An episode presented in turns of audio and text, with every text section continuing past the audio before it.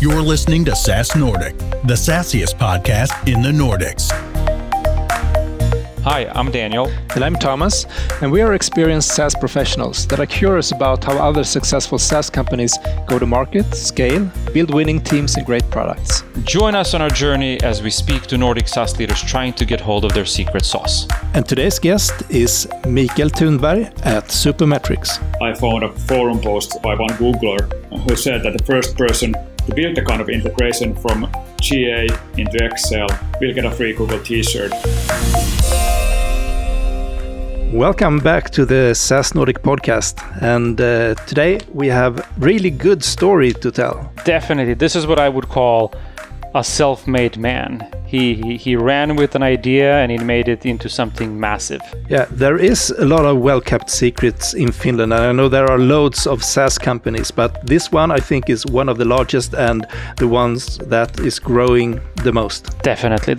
It's such an amazing journey, and like you said, it's a well-kept secret, but I don't think it's a secret to the world. It was probably more a secret to us here in the Nordics. Absolutely, and if you want to know more about this company, you should definitely attend the SaaSiest event in the Nordics, SaaSiest 2021. You're going to hear a lot more about that. But now, let's talk to Mikael at Supermetrics.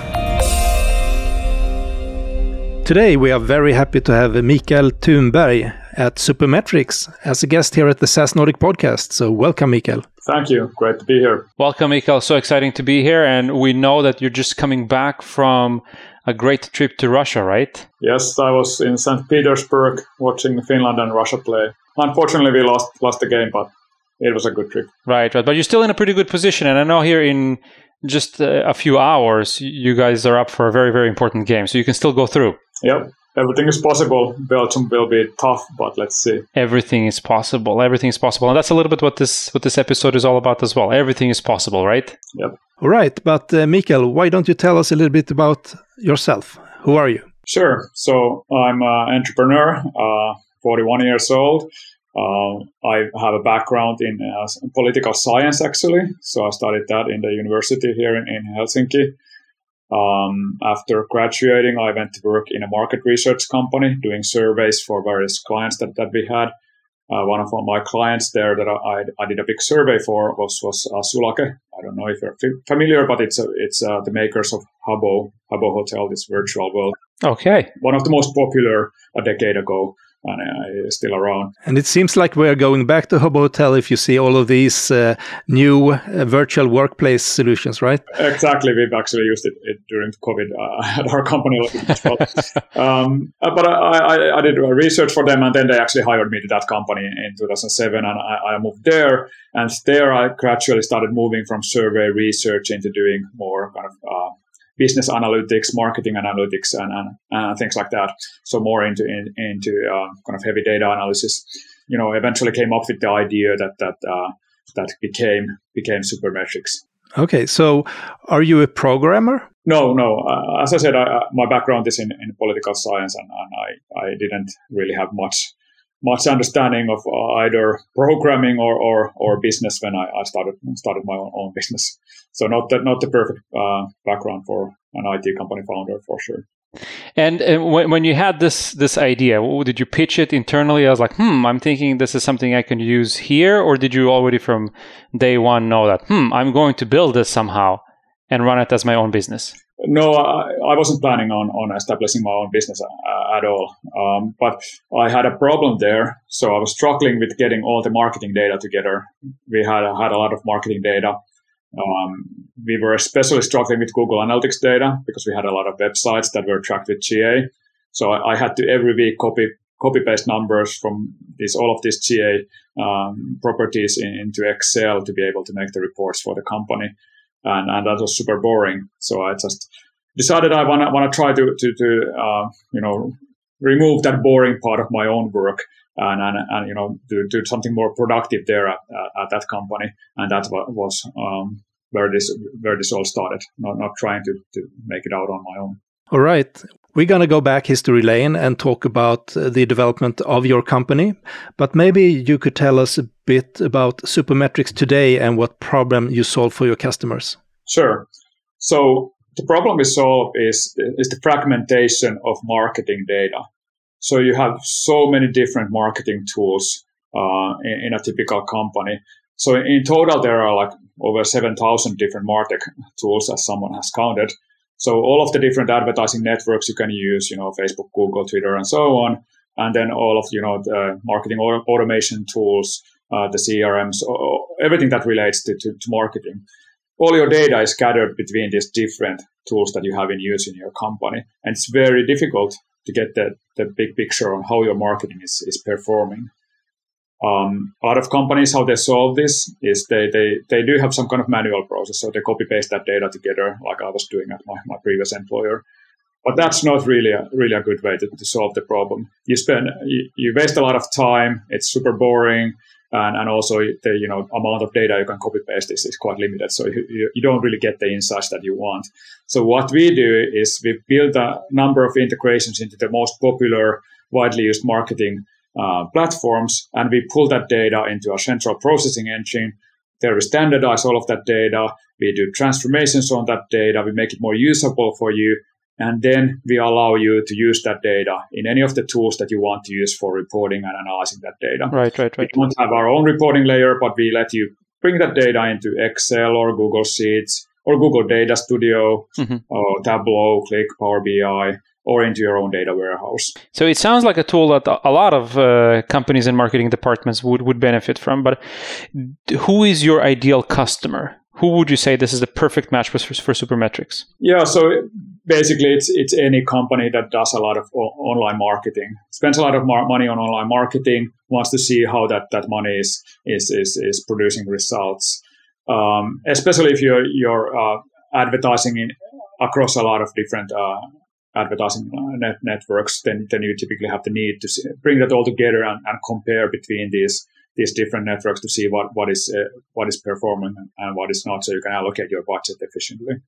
So it can be a small company. We have a lot of small companies as clients, even startups. Right. But then it ranges to huge global corporations, like Google and Walmart and companies like that.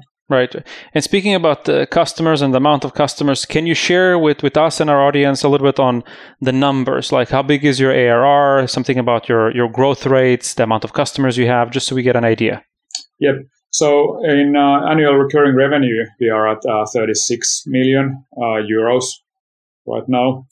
And we are growing fast, so around between 60-70% year-on-year growth. Wow! Which I think at this scale is rather a good number. We have around 17,000 clients who are paying us. But of note is that half of these 17,000 are marketing agencies. Right. So actually, they use our tool to do reporting to their clients on how the money that the clients are spending on the marketing agency. So if you count all of these end clients who are users of our reporting, then we get to hundreds of thousands of companies benefiting from our product. Wow, that's amazing. And in how many markets are you present then? It sounds like you're global, you're everywhere. You have customers in all 200 countries almost. That's pretty much the case. So we have a very wide client base, and as we sell on a self-serve model, then we have had no limits on basically where you can become a client from. Yeah. And basically we do have all countries, maybe the exception being China, where they don't really use the same tools that we have as destinations for the data, the Google. Right. And I'm always curious when I hear companies that you obviously have a very impressive ARR and the growth rate is really great. Like how big is your organization? How many colleagues do you have at Supermetrics today to support this? Right now we have around 160 people. Okay. And I know everything is relative, but in my mind, it sounds like a pretty lean organization to support that big operation. Yeah, we've always been very lean. Actually, I operated the company alone for the first 5 years, so without even an office or anything. So keep the costs really, really down. Right. And starting from 2015, then I started hiring.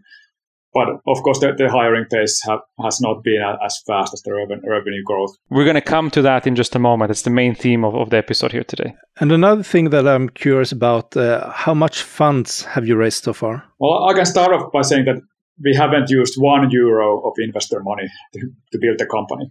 So we have raised, we have had two rounds.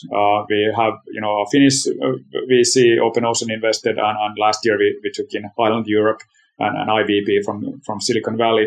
A large part of that, I would say most of that part, was actually secondary. So they were buying shares rather than putting money into the company. Some money we have taken into the company as well, but that is all in the bank still, because we have always been very profitable, so we have a sizable reserve of our own, so we haven't needed to really use that investor cash so far. I guess it's a good position to be in when you don't really need the money that you raise, right? That's a pretty sweet negotiating position. Yeah, but how much of the company do you own? I can say I still have a majority of the company. Okay, that's fantastic.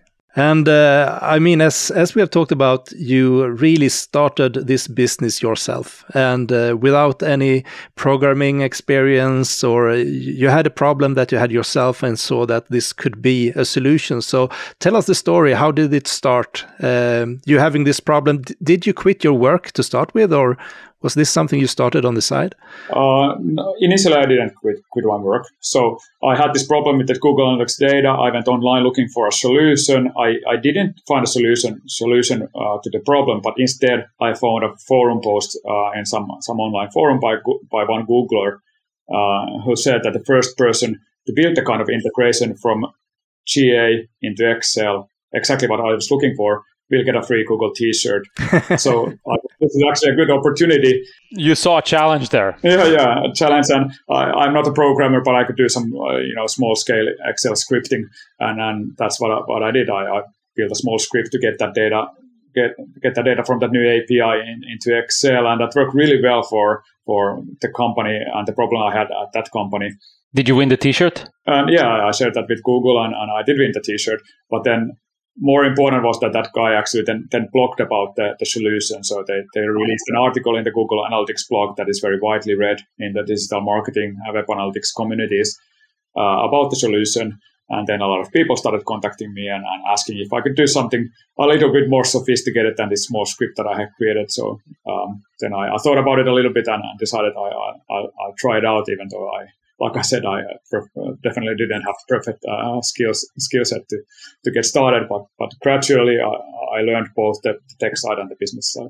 All right. Also cool to find that people have the need or the same problem somewhere on the internet, to identify that need. But I'm very curious as well. Is that T-shirt at the office? Is it on display or? No. Unfortunately, I may have thrown it away. So I hope I haven't. But it may be in one place in my home. But I dare not check that, because if I have actually thrown it away, then I'm really disappointed in myself. All right. Yeah. So at what point did you decide, after winning this T-shirt, I suppose, that, you know what, I'm going to now leave my job. This is where I'm going all in. Did you already have paying customers, or you just felt like, I got to give this a go? No, I just started getting emails from, the US, many other countries as well, and asking to do this and that.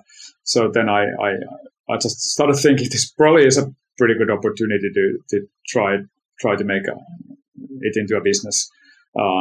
So then after thinking about that for some months, then I decided I'll try it.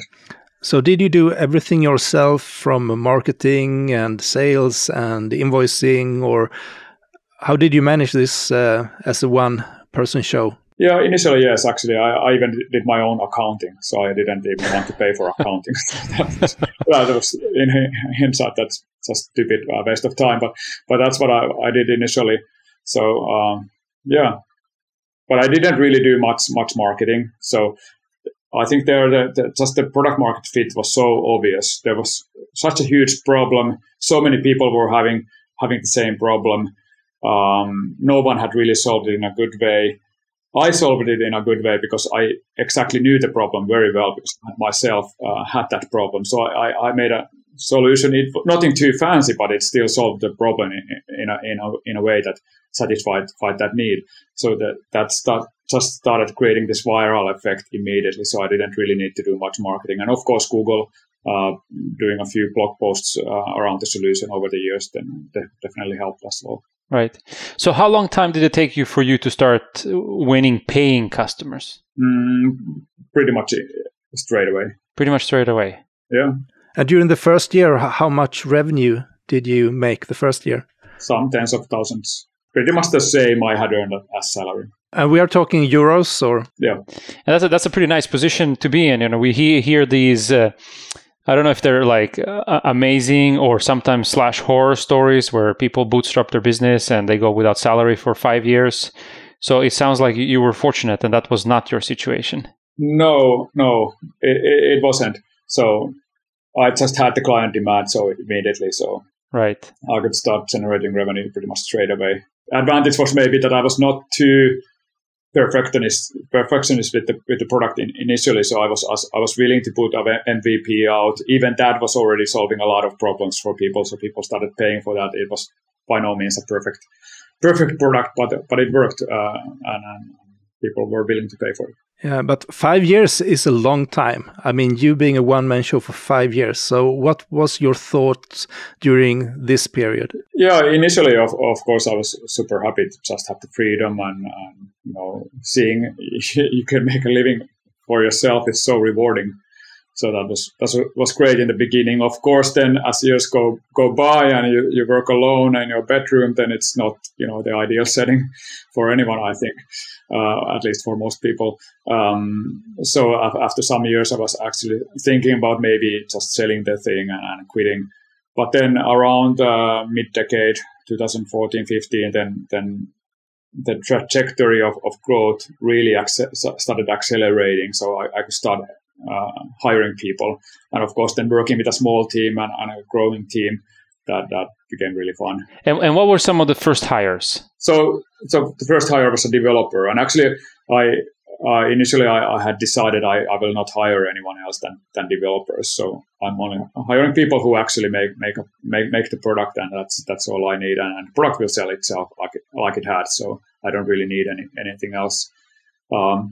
But then I was having a booth at Slush, which is this big startup conference here in Finland, and then one marketing person came to the booth and really sold himself to me, and then I hired one marketing person as well, and then he started going the business side of the organization gradually as well.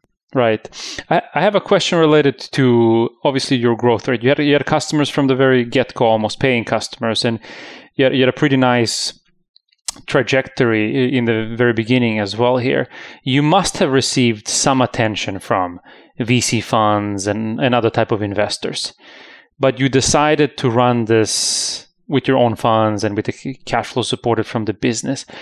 Did you at one point never feel like, oof, if I just take in 5 million, 10 million or whatever that magical number is, I can make this bigger? Like, what made you decide, no, I'm going to continue to run with it for a little bit longer on my own? Yeah, actually, in the beginning, I didn't really even consider that option. Like I said, I don't have a business background, really. So I didn't know how startups usually operate, that they usually go looking for funding. And that's actually one of their priority items to do in the early times. So that's definitely not what I was thinking. I was thinking that, I need to make a profit to just sustain the business and not even considering any other options there. And, if I had gone to investors, I'm quite sure that, no one would have believed in what I did, making this small Excel add-on with no background, no skills in anything really. I think it would have been pretty tough to get any investor convinced. Of course, then later on, like maybe, around when 2015, 16, and so on. Then there was a good trajectory already, and then it started generating investor interest as well. And then eventually, I decided 2017 to take on board Open Ocean Capital. But of course, then the business was already sizable, and the negotiating position was quite a bit better than if I had started that discussion a few years earlier. Right, which makes a lot of sense. So for me, always when we meet businesses that have bootstrapped, one of the things that I'm really curious about, because it focuses the entire organization about revenue and you can't grow at any cost. Can you talk a little bit about this from your perspective? How was this for you guys? I think the revenue was growing. It's always been growing so fast. So we haven't really been needing to be so concerned about the cost. So of course, like early years, I was very concerned, like I did the accounting myself and stuff. But then when we started building the team, it was never really the concern that we can't grow the team because we need to grow the revenue faster. Because simply we couldn't hire in anywhere near the pace that the revenue was growing. So the hiring pace has always been like too slow for us, and we just couldn't grow the expenses as fast as the revenue. Mm-hmm. Which makes a lot of sense. And then you mentioned in 2017 you did take in an external VC fund here, but you also said in the beginning here that you have not spent a single VC euro or dollar to fuel the growth. So why did you take them in? What was the reason, and what was that magical tipping point? Yes, so I just felt that we have a great opportunity for the company. So it was growing fast. The market seemed, limitless. Everything just seemed to have so much potential. But then also, like I said, we had a small team, inexperienced team. Recruitment was difficult. Getting anyone, very senior to join that kind of a very small team that had no really name. We didn't have any media presence or anything in Finland. No one knew about us. So we just didn't really have, I think, the talent or the seniority in the company to really take advantage of all the opportunity that we had. So I felt that we want some more experienced, more networked backers for the company to bring credibility for us and help us do these big hires into the company, and also give us advice on how exactly we should be thinking about all the various opportunities we have. I'm so happy you say that, because in simple terms, the VC funds are not just about the money they bring to the table, but it's also about the knowledge, experience, potentially the ability to open up doors. So really happy you say that. So when you look back on your journey, would you do it all over again the same way? Is there things that you would do and other things that you would have done differently? Well, I don't know if I really had the option back then, but of course, if I, look back, maybe I should have been more aggressive in the early years. So just have more confidence that this will be a big thing. Maybe go looking for the investors earlier on, maybe start hiring people earlier on. Why did I wait for 5 years? I could have hired earlier. I just didn't have the confidence that this will actually become anything. Mm. But if I had started that a few years earlier, then I think we would be even more ahead of the competition than we are now. Okay. But if people here, there is a lot of startups also, I know, listening to this show, and maybe they are in a similar situation, just starting up with their own money, bootstrapping. Do you have any advice for them, things that you did that you think about this?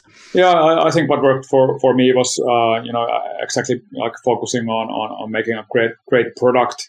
Not focusing on, putting your time in developing your elevator speeches and going to pitching competitions and all of that nonsense that many. So more product, less PowerPoint. Yeah, number one priority for themselves. I think that's just silly, really. So put everything into making a great product. You don't necessarily need the investment for that. Software products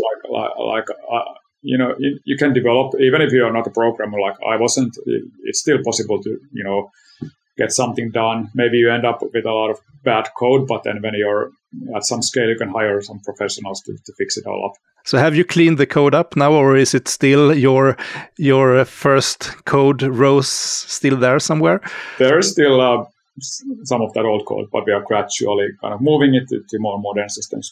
But the very core is still largely the old code. SaaS Nordic is growing, and now we're launching a unique peer-to-peer community on Slack. My name is Nina, I'm the SaaS Nordic Community Manager, and I would like to invite you to join this exciting forum.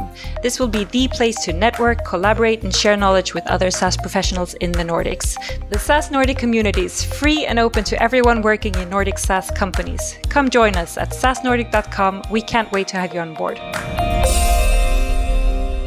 So I think this is a good segue over to the other part of the episode here, talking about the product and product-led growth. So What has that looked like for you? What in the product has driven the growth of Supermetrics? Yeah, I think key there is kind of the easy adaptability. So you can take it into use very, very easily. So if you want to try our Google Sheets products, for instance, you just in Google Sheets go to this add-ons menu, get add-ons, there you can find Supermetrics. And you can get started getting your marketing data into a Google Sheets in just a couple of minutes. So you can immediately see the value of the product. No need to do any complicated configuration or anything like that. It's very easy to get started. So was it self-explanatory, or did you do a lot of things to onboard the users in the product? I think it's quite self-explanatory. Of course, that depends on the profile. So I'm sure that there are lots of people who come to the product and don't understand it and don't convert. But enough of the people get it immediately that this is exactly what I want, and that's been enough for us. Maybe the other part is also easy purchasing of the product, so you can then go on our website and you can buy it on your credit card, and no need to do anything more complicated there. No need to do negotiations or a lot of installation or configuration or anything like that. So very easy to get started and very easy to buy. So did you offer a free trial, or do you do that of your solution? Yes, we do have a free trial of all of our products. Okay, and is it time limited, or how do you work with the trial model? Yeah, it's for 2 weeks. Okay, yeah. But full features, pretty much full features, yes. And what happens after the 2 weeks? Then you either convert. In some products, you can continue for free with a very, very limited offering. But either you like the product and convert, or then you don't. Right. And being a sales guy myself, at what point in this journey today do you interact with the customer? So they sign up, they go through the trials, they set this up. But at what point do you interact with the customer? So on the self-serve model, which has been the basis of our growth, in case they have a problem and they contact our support team. That would be the only interaction. Of course, more recently, starting 2018, we have also built a sales assistant model on top of the self-serve model. So we have started building a sales team. And then if we see potential based on your usage during the trial, maybe your company attributes, we can contact you through the sales team and get a conversation going on. Right. Or maybe later on when you're already a client, you yourself converted, but then we see that, okay, there's maybe potential to do something more together. Then we can ask them how to contact you. Exactly. I was just about to ask that. I'm curious about, once I've converted, I've gone through the trial and I've gone into a paying customer. What is it that drives your customers to expand and sign up for more with you guys? So there are various ways. Of course, it can be seats in the product, or it can be different products. I think what's quite unique in our offering is that we offer kind of products for wherever you are in your data journey. So if you're working in spreadsheets, then that's totally fine. You can keep working in spreadsheets. We make it easy for you to get the data into that spreadsheet. Then if you want to use a BI tool like Google Data Studio or Tableau or something like that, you can continue working on that, and we let you bring the data directly into that product as well. And then if you are typically a little bit bigger company, you want to have a data warehouse where you collect all of your data, your marketing data plus some other data, then we can also help you get that down, so you can set up your marketing data warehouse in Google BigQuery or Snowflake or whatever data warehouse you use very easily with us. So that would be also an expansion on adding these products. Maybe you start with spreadsheets, then you need to move to different destinations. So is your price model depending on number of destinations and integrations and so on as well? Yes, depending on those and the number of users as well. Okay. Mikael, I also wanted to ask you, clearly, the PLG strategy has worked so well for you guys, and it works really well for many other businesses as well. One thing I'm always curious about, when you have 17,000 customers, how do you support them? What happens after they turn into paying customers? And let's say they don't want to buy anything else from you. They're just in there ticking. How do you support that? That's a lot of people that potentially have a request for something. Yeah, so we do have a support team that handles those. Of course, we try to get as many customers as possible to post on a public forum, so they can see each other's answers. So we don't need to answer each client separately, and that they can help each other out on that forum as well to make it efficient. But to be honest, I haven't seen the support being really a problem for us. So we calculated the cost per client of our support, and annually it's a couple of dozen euros or something like that. So it's not a huge expense for us in the end. Right. So build a good product, have an efficient onboarding process, self-service process, and then make sure that the community addresses the questions.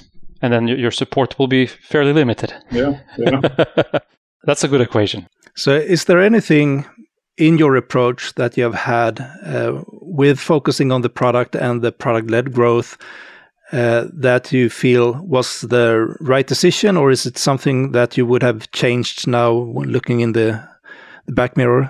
Yes, I think one thing is that maybe I should have started building the sales operation a bit earlier. So we were seeing this very big companies using the product for many years, like Warner Bros. And Dyson and Google and all of these big companies. They were using the product and they were paying us not that much really, as they were self-converting, and no one was really seeing that we get a fair share of the value that we provide. Right. So maybe I should have started that sales operation, seeing that we have these big companies, maybe that should have been obvious to start it a little bit earlier. And that's all in place now, and it sounds like you guys are kicking in the gears. So what is really in the future for you guys? What is next for Supermetrics? Yeah, I think we are in a really interesting position, being the leading player in this marketing data integration market, and of course that market is growing fast. So, online marketing in general is growing. The number of different kind of platforms you tend to use, that is growing all the time. If you follow this Martech 500, they add new tools to that all the time. So the data fragmentation problem is just becoming bigger and bigger, and we are the best company globally to solve that problem. And in addition to that, we are also moving into e-commerce data, where they have companies have similar problems of being able to analyze their e-commerce data, and of course e-commerce growing fast as well provides another great opportunity for us, and we are seeing really good initial traction in that area as well. So I see a lot of interesting years for us. That's really cool. And what are you looking for right now? Well, especially I would say developers to join the team. Okay. If you have any React or PHP devs, don't hesitate to contact me. Okay, cool. Sounds like a great opportunity. I can add to that. We are also looking for a chief commercial officer. Whoa. And a VP of people. Great shout outs. And also, we usually ask, who would you like to see on the show? I think you have not many Finns on the show so far. I guess, was I even the first? I don't know. You are the second, actually. We had Nora at the Videoleap, and we have some lined up, but we are very curious about who is on your mind. Yeah, so one company we kind of look up to here in Finland is smartly.io, also in the marketing technology space, a little bit further than we are. So someone from there, maybe Kristo Vaskar or Tuomo Riecki, who are the founders, would be a good choice. Absolutely. We're going to get them.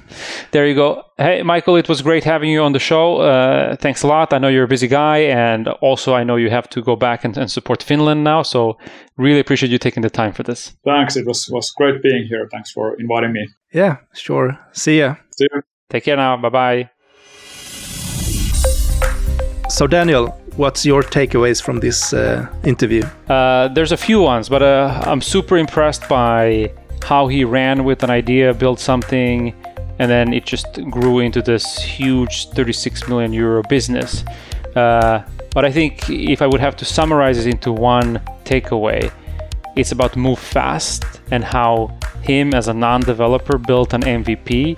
To use his own words, it didn't fix all the problems, but it was good enough to get it off the ground to land some customers. So if you have an idea, don't over-engineer it, get it out to the market and try your wings. That's the biggest takeaway for me. What about you, Thomas? What are you walking away with? Well, you just took my takeaway, so I have to think about something else. This is what they say, genius think alike. Well, one thing here is to find and identify the problem. I mean, in this case, Mikael found something that he needed himself, but he also found people on the internet asking for this kind of solution, and I mean, now he could piggyback on Google a bit, winning that t-shirt, but also being published in a few blog posts, and that really helped him in the beginning to take this off and get attention from all around the world. So I think if you can find some good pains out there, and you can also get some attention in the community, then go for it. Right. It's about finding that tipping point that we're all looking for. No, I thought it was a really enlightening episode and amazing journey, how he did this for the first 5 years and then was well positioned to negotiate with the VCs when the time was right. I think that's also one of the potential lessons learned here. Put yourselves in a well position before you get out there to fund your business. Absolutely. And if you want to learn more lessons, I suggest that you will attend SaaSiest 2021, the SaaSiest event in the Nordics. So you will hear a lot about that going forward. You can follow us on LinkedIn. We're going to post a lot of information around that. If you work at the Nordic SaaS company, you should also join the SaaS Nordic Slack community, and you can sign up at saasnordic.com. And we will continue with the podcast episodes all summer. We don't take any rest here, so join us on this journey building the Nordic SaaS community, and see you around, guys. See you around.